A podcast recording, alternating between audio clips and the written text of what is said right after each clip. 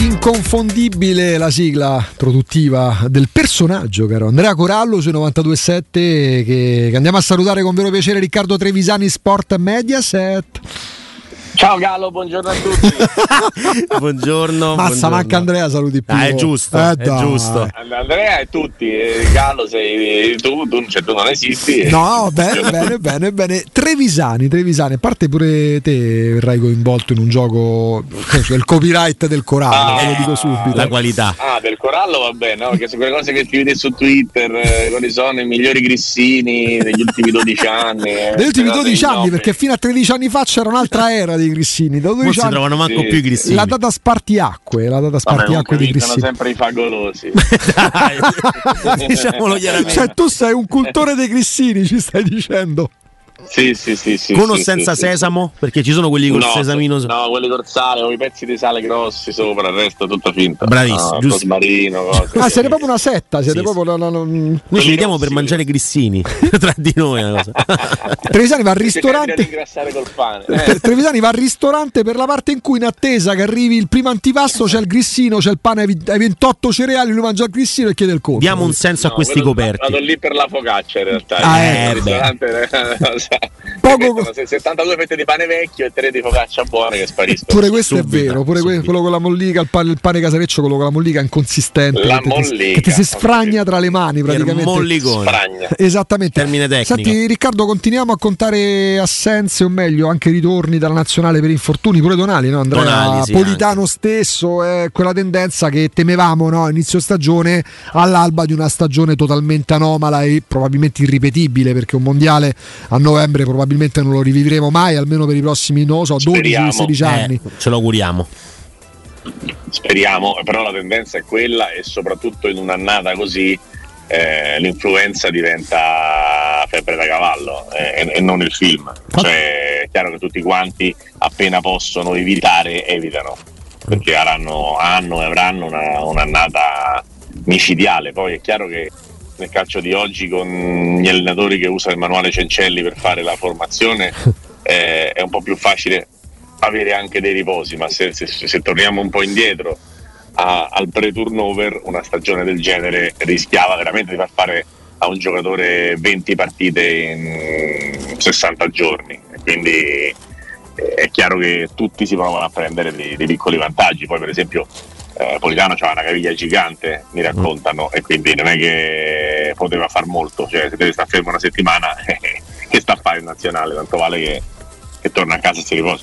Ci siamo concentrati molto eh, inizio settimana chiaramente su che cosa? Una sterilità anomala, quella della Roma che è un parco attaccanti di tutto rispetto, di primissimo livello, tre gol di Bala, due Ebra, ma poi il vuoto anche se tra Belotti, Shomurodov, eh, il Sharawi il minutaggio è molto, molto ridotto per infortunio perché vedi Belotti è arrivato tardino se vogliamo. No? Poi però ieri pure in tv andando a spulciare tra gli attacchi, proprio reparto offensivo squadra per squadra tra squadre di vertice, eh, notiamo che poi non è proprio eh, un unicum quello della Roma perché l'Atalanta che da sempre ha un complesso di gol anche se ha cambiato modo di giocare con i suoi attaccanti quindi tra Zapata Muriel, Lokman, eh, Boga e Oilund segna appena tre gol. E parliamo della squadra prima in classifica Riccardo. C'è Sì, sì, ma è, è in generale una questione che molti attacchi stanno facendo fatica, però dal punto di vista del- della qualità di gioco non vedo così grandi eh, fatiche se non in, un- in due o tre squadre. Mi sembra che i giocatori siano, siano comunque validi e mi sembra che siano molto validi anche quelli della Roma, onestamente. Cioè, poi alla fine, eh, se vai a, fare, a vedere il parco attaccanti della Roma, difficilmente puoi pensare, ah, ma che giocatori scarsi. Cioè, quindi bisogna semplicemente trovare un pochino di, di continuità e, e sicuramente delle soluzioni e delle trame di gioco migliori che stanno un pochino mancando. C'è un, un- misto di cose, secondo me, un po' di eh, difficoltà generale sotto porta, c'è un po' di poca freddezza, che è una caratteristica onestamente che è propria degli attaccanti che ha in rosa la Roma, cioè sapete quanto io adori Ebram, ma non è un cecchino, non è un serial killer dell'area di rigore, è uno che a cui capita di sbagliare dei gol veramente particolari. Cioè, il gol di, di domenica con l'Atalanta è, è un gol proprio particolare perché lui rimane lì tra apro il piatto, chiudo il piatto, lo dribblo, che faccio? In, quella, in quel limbo di pensiero, in quel momento, eh, lui si ritrova poi a toccare la palla in quel modo che salta Musso, ma salta pure lo specchio della porta. Però non rimani del tutto sorpreso perché Abram, che per me è uno dei migliori nove, poi chiaramente la sua carriera nella Roma deve scriverla quasi interamente, ogni tanto ce l'ha non ce l'avesse avuto, il Chelsea non avrebbe speso l'anno scorso 120 milioni per riprendersi Lukaku. Ma il secondo gol col Monza di Dybala nasce da una parata di Di Gregorio su Ebram a tu per tu contro di lui che insomma il gol più o meno se lo mangia. Poi però è anche il giocatore che a 40 metri dalla porta ti fa la giocata saltandone due e ti apre gli spazi e ti consente di, di tenere occupata la difesa avversaria mentalmente. Però ecco, dice bene Riccardo, non è un cecchino. L'anno scorso mi viene in mente una palla incredibile di Karsdorp a Bologna sullo 0-0, lui si accartoccia sul pallone sì, di testa no. e quella è una palla che Drogba, ma neanche Drogba, ma parliamo anche di attaccanti più eh, diciamo umili nell'area di rigore, però 9 su 10 la mettono dentro. Io sono dell'idea, sono dell'idea che mh, mm, ci vogliono le caratteristiche buone, o meglio il saper giocare a pallone sia superiore a tutto il resto e mi spiego eh, non tutti gli attaccanti, anzi molto pochi sono gli attaccanti che nascono e a 19 anni sono delle macchine. C'è il fuoriclasse Holland, ce ne sono stati. Te ne approfitti a dire fuori eh, classe Holland oggi. Però così eh. se devi fare con l'evidenziatore eh. diventa. Eh, dai, poi, quando c'è Riccardo, poi quando c'è Riccardo dici parliamone, adesso lo stenti il fuori classe Holland. Ma poi l'ha buttato lì, sì, capito? Sì, come sì, se non fosse. Come se nessuno cogliesse. no, è che noi non ti ascoltiamo. c'è il fuori classe Holland e poi gli altri che da quando hanno 17 anni fanno le macchine da gol. Ma ti faccio un esempio. Eh, se vogliamo fare un, un, discorso su quello che può essere il potenziale di Tammy Ebram, eh, facciamolo eh, su Luca Toni. Sì. Ok? Luca Toni giocava nettamente a calcio peggio di, di Tammy Ebram. Porca cioè, miseria. proprio come giocatore di calcio, ok? Però poi a un certo punto, dopo essere partito molto peggio di, di Ebram, perché naturalmente non aveva avuto il pregresso, il Chelsea, la Roma e, e la nazionale inglese, cioè stiamo parlando di non lo so, Modena, Fiorenzuola, Lodigiani, Treviso, una roba del genere Brescia. che è andata al Brescia. Mm. Esatto, no, prima andare al Brescia, ah, prima. perché al Brescia, sì, perché al Brescia lui fa la prima annata diciamo importante in Serie A, no? fa 12-13 gol nel 2001-2002, fare una roba del genere e in quel momento tu vedi comunque un giocatore che fino ad allora aveva fatto bene solo in categorie basse, lo vedi far bene anche in, uh, in Serie A. Lui pare che fa, fa, prima dell'anno prima di Brescia fa Vicenza in A e non arriva a 10 gol, 8 gol, 9 gol, una cosa così. Poi ne fa 13, poi a un certo punto va a Palermo. Ma quando lui va a Palermo, Luca Toni, che è un 77 mi pare, uh-huh. è, mhm. del, sì. è l'anno dopo Totti, sì, sì, 77. lui va a Palermo nel 2003-2004, Toni ha 26 anni 26 a 26 anni Tony ha segnato massimo 12 gol in Serie A e comincia a fare 30 20 30 30 20 va al Bayern Monaco ne rifà 30 un'altra volta. Cioè era, era diventato un'ira di Dio giocando a pallone peggio di Ebram e dimostrandosi fino a 26 anni molto peggio di Ebram che l'anno scorso ha fatto una stagione anche realizzativamente parlando in una squadra che non gioca bene, eccezionale secondo me. Quindi quello che penso io è Ebram sa giocare a pallone, non è un cecchino, ma dai 25-26 anni in avanti potete rimetterci l'orologio che farà 20 gol al campionato, ma al 100%, con tutto il fatto di non essere un cecchino, perché poi quando i giocatori invecchiano, maturano, migliorano, anche nella di rigore si prendono delle scaltrezze che da ragazzi chiaramente non hanno e soprattutto gli viene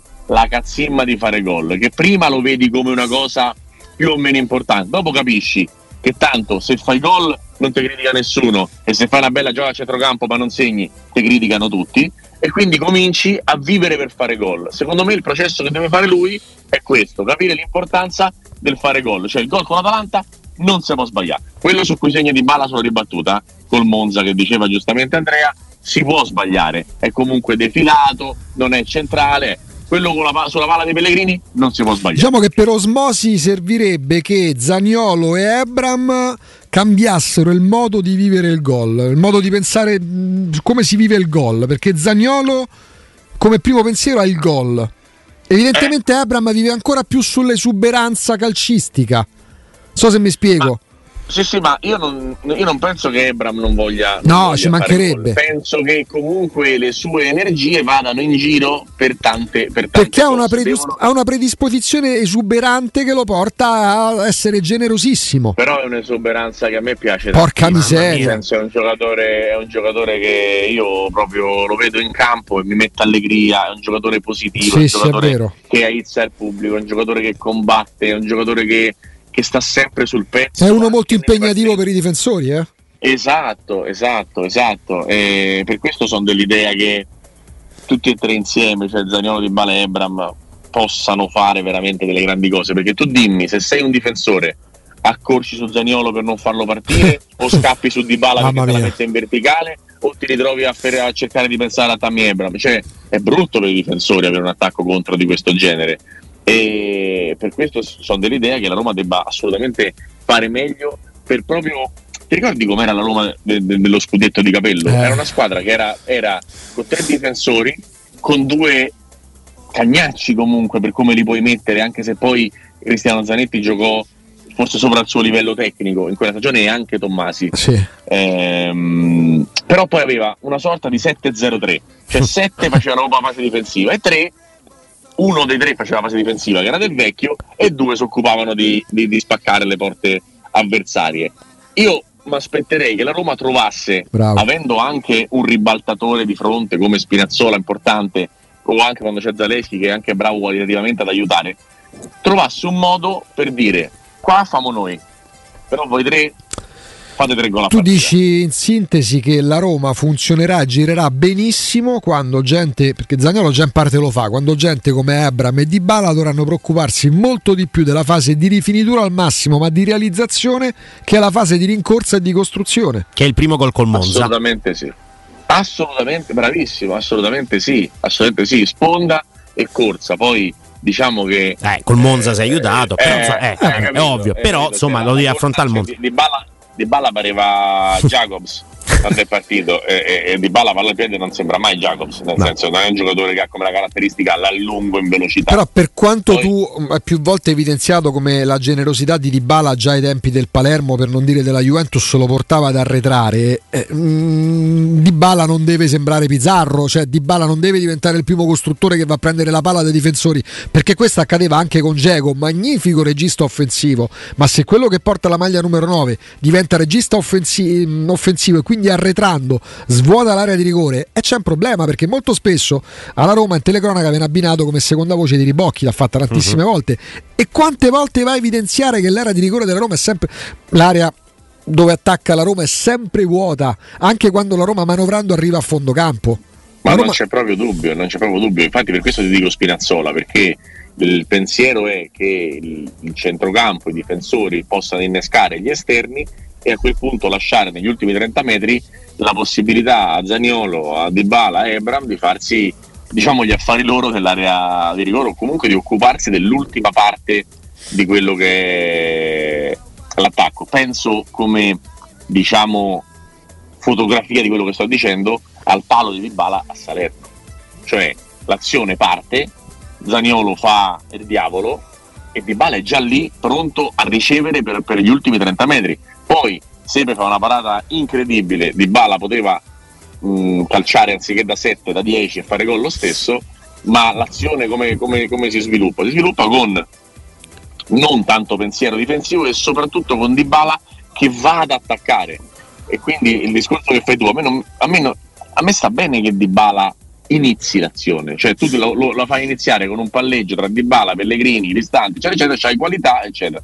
Dopodiché Di Bala da lì se ne deve andare e questa palla in qualche modo o dall'esterno o da dietro gli deve ritornare perché Di Bala ai 30 metri deve essere libero di fare quello che ha fatto a Empoli piuttosto che in mille altre situazioni della carriera. Deve stare in quei 30 metri a verticalizzare, filtrare, dribblare e calciare fare quello che il suo talento infinito gli dice. Se chiaramente i metri davanti a percorrere sono 50 e non sono 30 è un problema tra l'altro proprio con l'Helsinki noi vediamo l'ultima parte no, nel, negli highlights eh, l'ultima parte dell'azione quindi con la palla già a Spinazzola che da dentro a Pellegrini che sponda per Dybala la palla a Spinazzola che taglia il campo giocata che nel primo tempo non c'era stata no. è di Dybala la che da. poi va a chiudere bravissimo è proprio, è proprio questo è proprio questo, iniziarla perché la inizi con più qualità se tu ti abbassi e lasci diciamo Ebra e Zaniolo più, più avanzati, ma poi deve, deve essere sua la finalizzazione al, al 100%. Eh, però diciamo che dei, dei, tre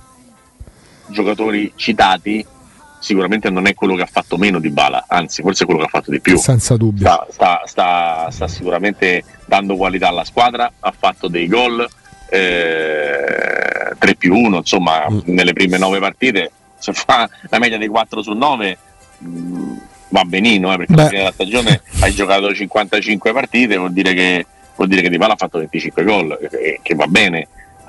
Io penso che la stagione l'aiuterà con una dozzina di gol in campionato e magari 7-8 nel complesso delle due coppie, quindi una ventina di gol.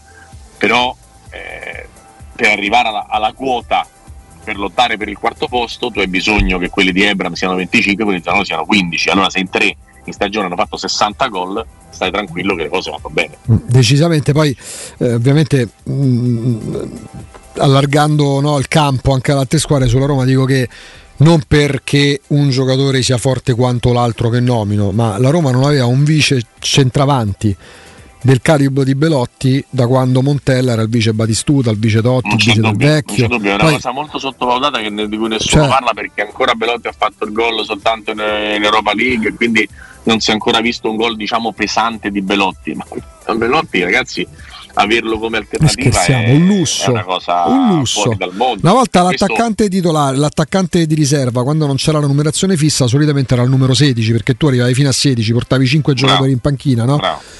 16 del genere la Roma, a parte Montella, ma Montella era 10 volte più forte rispetto a Belotti, ma per caratura no, dell'attaccante certo. di riserva, Roma c'ha mai più forte di Ebra, Appunto. Comunque è una cosa a livello, diciamo. Esatto. Però, però dal punto di vista del, del, dell'utilità io penso che sarà, che sarà determinante. Eh, l'importante è che ognuno sappia stare, cioè Ebram sappia che Belotti è, è un giocatore forte, Belotti sappia che Ebram è un giocatore forte, quindi che non, non ci sia problema nel, nella gestione, diciamo così, del, del, del, campo. Anche un altro motivo per cui io penso che, che si debba giocare 3-4-2-1, eh, che comunque con Zaniolo, Di Bala e Ebram sono tre tra virgolette attaccanti che tu poi ti puoi girare come meglio credi c'è più spazio per, per Belotti, c'è più spazio per, per Sciomuro, c'è più spazio per, per tutti e a centrocampo non sei costretto a vivere di lungagnoni. Ecco, a proposito di questo, eh, a proposito di questo eh, arriva sembra insomma il rinnovo di Cristante cosa fatta? 2027 3 milioni netti ehm, all'anno e insomma Cristante è il classico giocatore che viene costantemente criticato che viene costantemente preso di mira perché è lento eh, alcuni dicono anche che eh, la tecnica non sia sopraffina mm, non mi trovano d'accordo ma chi se ne frega. Ehm, ecco Cristante però è l'unico giocatore della Roma in questi anni anni che è un punto di riferimento per tutti gli allenatori e in nazionale e alla Roma che lo, che, che lo hanno avuto. Ecco, non è un caso che io, venga rinnovato lui, no? Allora, io sono, mm, come posso dire, eh, innamorato di un altro genere di calciatore, no? Uh-huh. Cioè, mh, mm, se tu mi dici dimmi un centrocampista forte, io dico De Bruyne. Poi se mi dici dimmi un altro, dico sempre De Bruyne. cioè, è, comunque fa proprio un altro mestiere rispetto a tutti gli altri calciatori. Solo perché Iniesta ha smesso è uno che quando vedi la partita comunque ha fatto 4 assist a partita. 4 assist, poi non tutti diventano assist del tabellino perché magari non tutte le volte vengono fatti gol ma, ma comunque è un giocatore superiore. Ma ci sono vari ruoli all'interno del centrocampo. Cristante è a suo modo il Busquets del Barcellona di Guardiola o il Rodri del Manchester City di Guardiola. Cioè quel giocatore davanti alla difesa che recupera che blocca linee di passaggio e che fa ripartire velocemente la manovra. Eh, non, eh, non rendersi conto di, de, della sua importanza è grave. Poi io mi rendo conto invece che non è Busquets, che non è Rodri e, e, e che sicuramente è un giocatore che ha dei limiti. Però oltre a quella che è la mia opinione, non posso non considerare quella che è l'opinione di tutti quelli che ci hanno lavorato insieme come compagni e cito sempre De Rossi perché per me vale più degli altri, e di tutti gli allenatori che lo hanno avuto. E se non c'è uno, uno che non è va dal campo, fatela una domanda, che è una cosa che dico anche per Rabiot, che è un giocatore che rispetto a Cristante mi piace molto meno, però Rabiot ha giocato con Allegri, con Sarri, con Pirlo, con Allegri. Tutte le volte è la prima maglia che danno e a una certa bisogna pure regolarsi perché mi può, mi può non piacere Allegri, no? Ma non mi possono non piacere tutti. Posso non essere d'accordo con Fonseca, ma non posso non essere d'accordo con Fonseca di Francesco Mourinho e, e De Rossi, capito? Quindi prima o poi bisognerà pure capire che al di là di quello che è il nostro parere, esiste poi il parere di chi vive l'allenamento, vive lo spogliatoio, vive la domenica la partita. Calcio è uno sport di equilibri, come un po' tutti gli sport. E l'equilibrio non è soltanto ok, mi integro con Matic o mi integro meglio con Pellegrini quando si abbassa, è un discorso pure di spogliatoio, di, di, di carisma, eh, di leadership silenziosa, perché il leader non è soltanto quello che va a sbraitare in faccia ai compagni, Riccardo.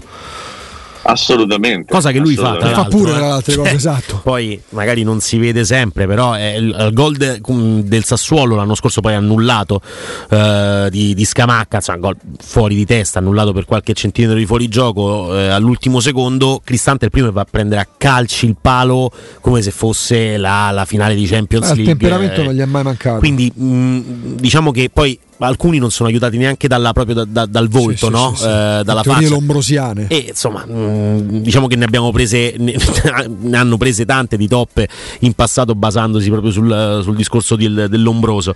Eh, per quanto riguarda invece un altro- un'altra domanda che ti volevo fare, eh, Riccardo, ieri mh, mi sembra che si stesse parlando dell'atteggiamento no? che la Roma eh, mette in campo e di come entra in campo la Roma in questa stagione.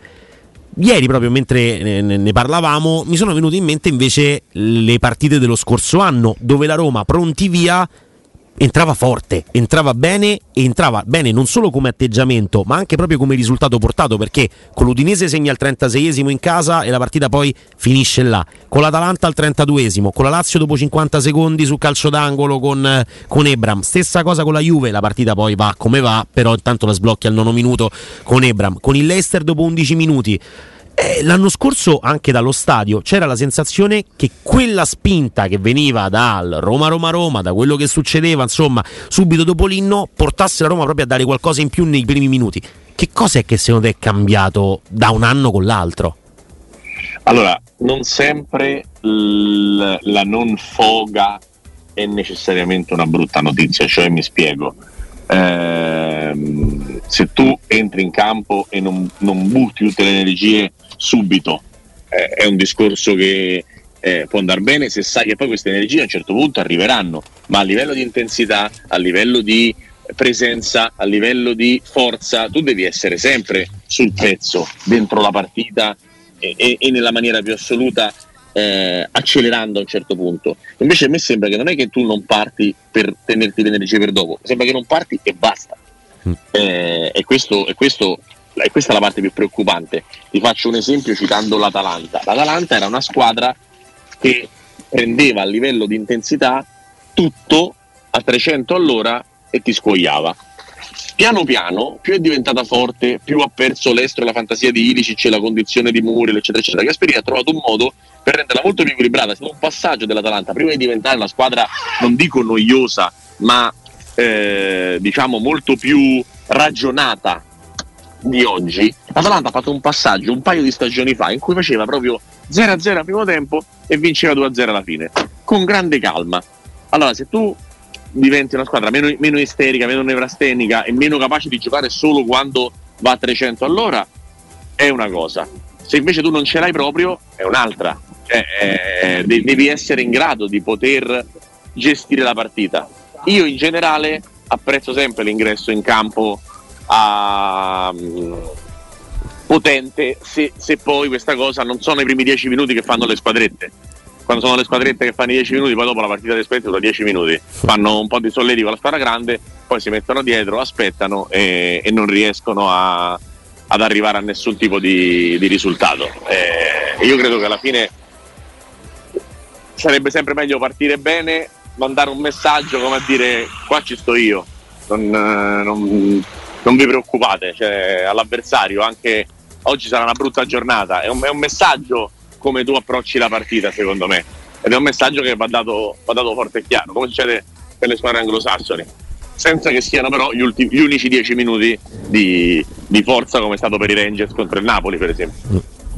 Riccardo, torna in campo allargando di nuovo uh, il campo. Ma qual era il giochino che poi devo salutare? Mo ci arriviamo, ah, ci arriviamo. Eh no, perché devo tra tre minuti devo andare via. Allora, solo al volo, l'Under 21, si parla della nuova generazione, si parla di, di, di coloro che poi saranno protagonisti, forse molte frasi fatte ai prossimi europei. Sta suonando la campanella, il gong per Trevisani.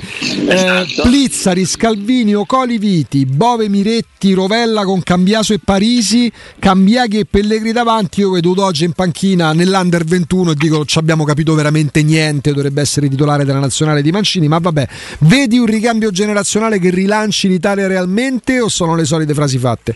Io ne vedo parecchi buoni in tutti i ruoli dove però l'Italia è già messa abbastanza bene, non ne vedo buoni dove l'Italia servirebbe. In cioè attacco, in attacco esatto. eh, questa è la sintesi, insomma il giochino era... Nasce da un, sì. da un meraviglioso eh, articolo di GQ, da uno studio di GQ fatto tra Stati Uniti e Germania, quindi credo all'interno del, dell'Oceano Atlantico. Eh, ehm, che dice che le persone pelate, eh, quindi i calvi, siano più potenti, più forti, più intelligenti. Sembrino così almeno. Quindi uno studio veramente. Abbiamo spostato sul calcio e ti chiediamo: ma devi fare mente locale i più forti che tu abbia mai visto, pelati non rasati, proprio calvi. Calvi, calvi. Glabri quasi. Gravesen per dire, no? Che è proprio il tuo prototipo di centrocampista. Forti, forti fisicamente? No, no, proprio forti, forti, calciatori di carisma. Mm, ecco, Zidane l'abbiamo annoverato tra i pelati sì, sì. Sì, sì, però ci sta comunque Messi, Maradona, Cruyff, mm. eh, Pelé, mi sembra tutta gente dotata di, piena di, capelli. capelli. Se sì, vogliamo sì. andare ai livelli, ai livelli di giorni nostri, Cristiano Ronaldo, Holland, eh, cioè, tutti i capelloni. Quindi tu dici che più capelli, più, capelli più, più, sono forti i giocatori. Sansone basava no, tutto su quello. Io dico che sono due cose completamente scollegate. Per esempio c'era Sansone, quello del mitologico, sì. Sansone di di, del Bologna hanno entrambi i capelli. No, ma noi la, la, la, il giochino l'avevamo basato poi sulla Roma dei pelati. Avevamo messo insieme una top 11 dei giocatori calvi che hanno giocato nella Roma. Poi non abbiamo messo Iniesta, per esempio, a centrocampo, perché di capelli Iniesta non è che ne abbiamo avuti tanti. Vero, eh. vero, vero, Beh, poi per carità, eh, Rob... bellissimo gioco, Andre. Seguitemi per altre ricette. davvero, Robben e, e, il grande Ljungberg non è che proprio eccedessero in capelli, dai, se vogliamo. Dai, insomma, di che state parlando, ragazzi? Eh, posso attaccare? Andrea, Andrea aveva messo in piedi la Roma dei pelati, da Chimenti Lupatelli fino a Ciccio Graziani. Ah, vuoi mettere, scusa. Vabbè, tanto Annoni. Annoni c'era. Era meglio l'Under 21. Vi bacio. Grazie Riccardo. Grazie Riccardo. Riccardo Trevisani Sport Mediaset.